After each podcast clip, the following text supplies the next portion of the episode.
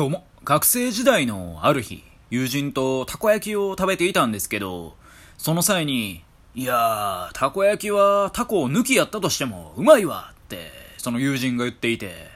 もうそれはたこ焼きじゃないやろって突っ込みつつも、内心は、ああ、その気持ちはわからんでもないぞと思っていた男、YT です。なんでしょうね。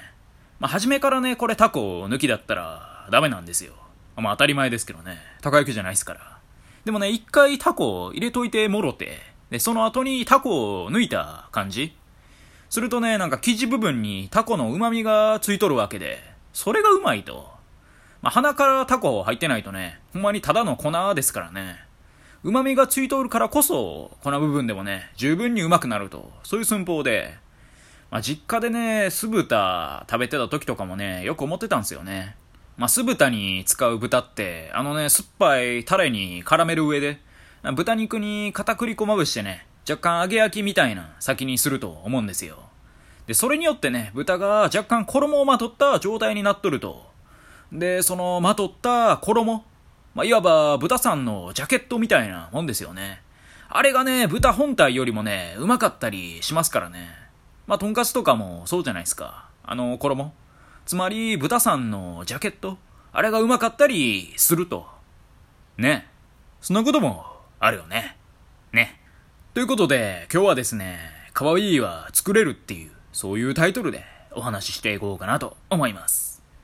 まあ、現代社会ではね、自分をよく見せようとする人が多いというか、まあ、自己プロデュースとも言えるんでしょうけど、いかにしてね、自分って素敵やんって思わせるかが勝負みたいな、まあそういう部分あるのかなと思いまして。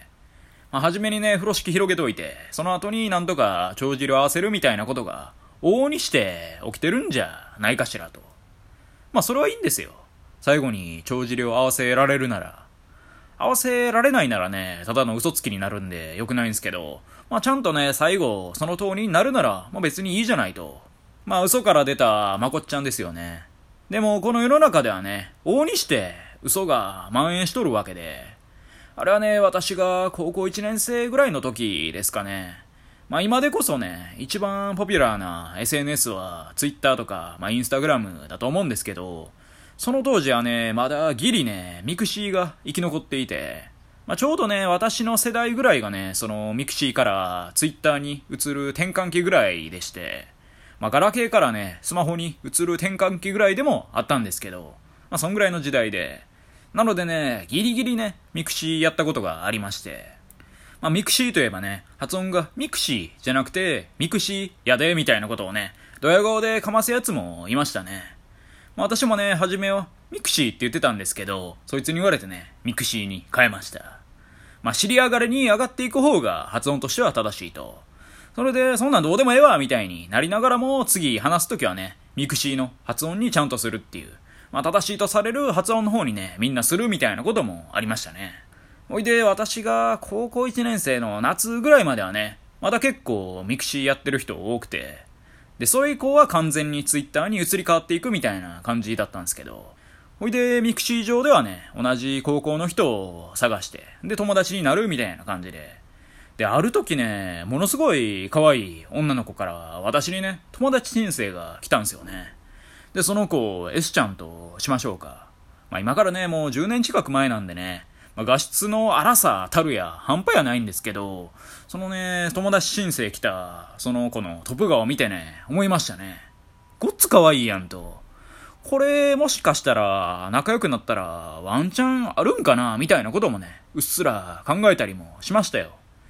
ただ、先ほどもね、申し上げた通り、我々の時代でももうね、ミクシーは終わりかけだったんで、まあ気づけばね、すぐにもログインすることもなくなっておりまして、で、そっから月日が流れてね、私が高校2年生にね、上がるタイミングですかね。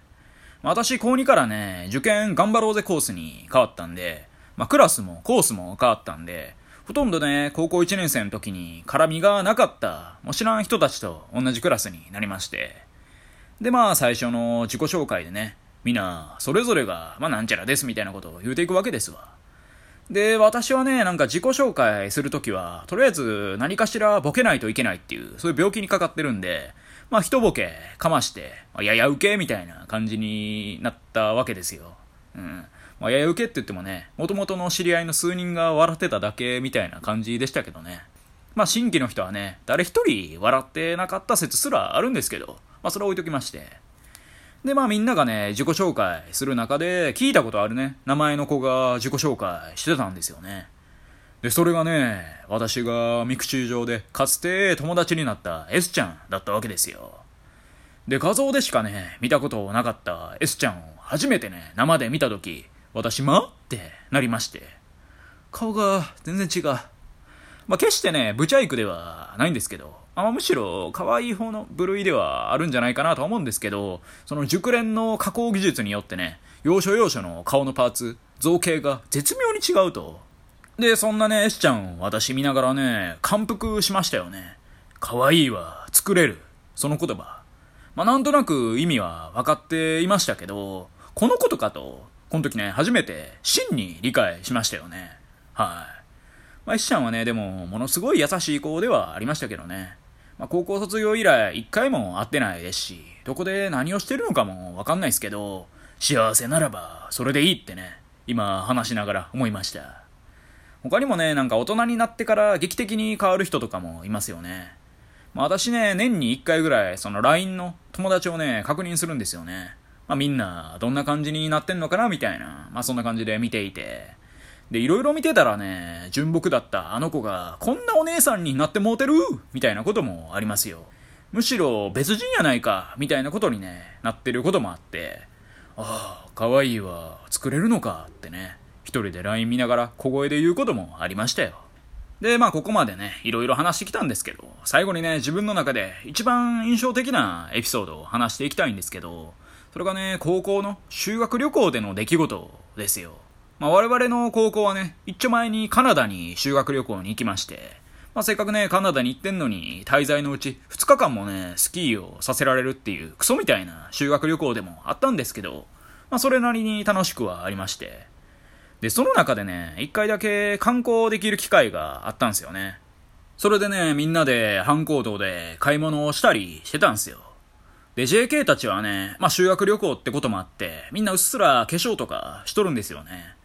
まあでもね、高校生ぐらいなんで、まだ化粧のクオリティはまだまだなわけですよ。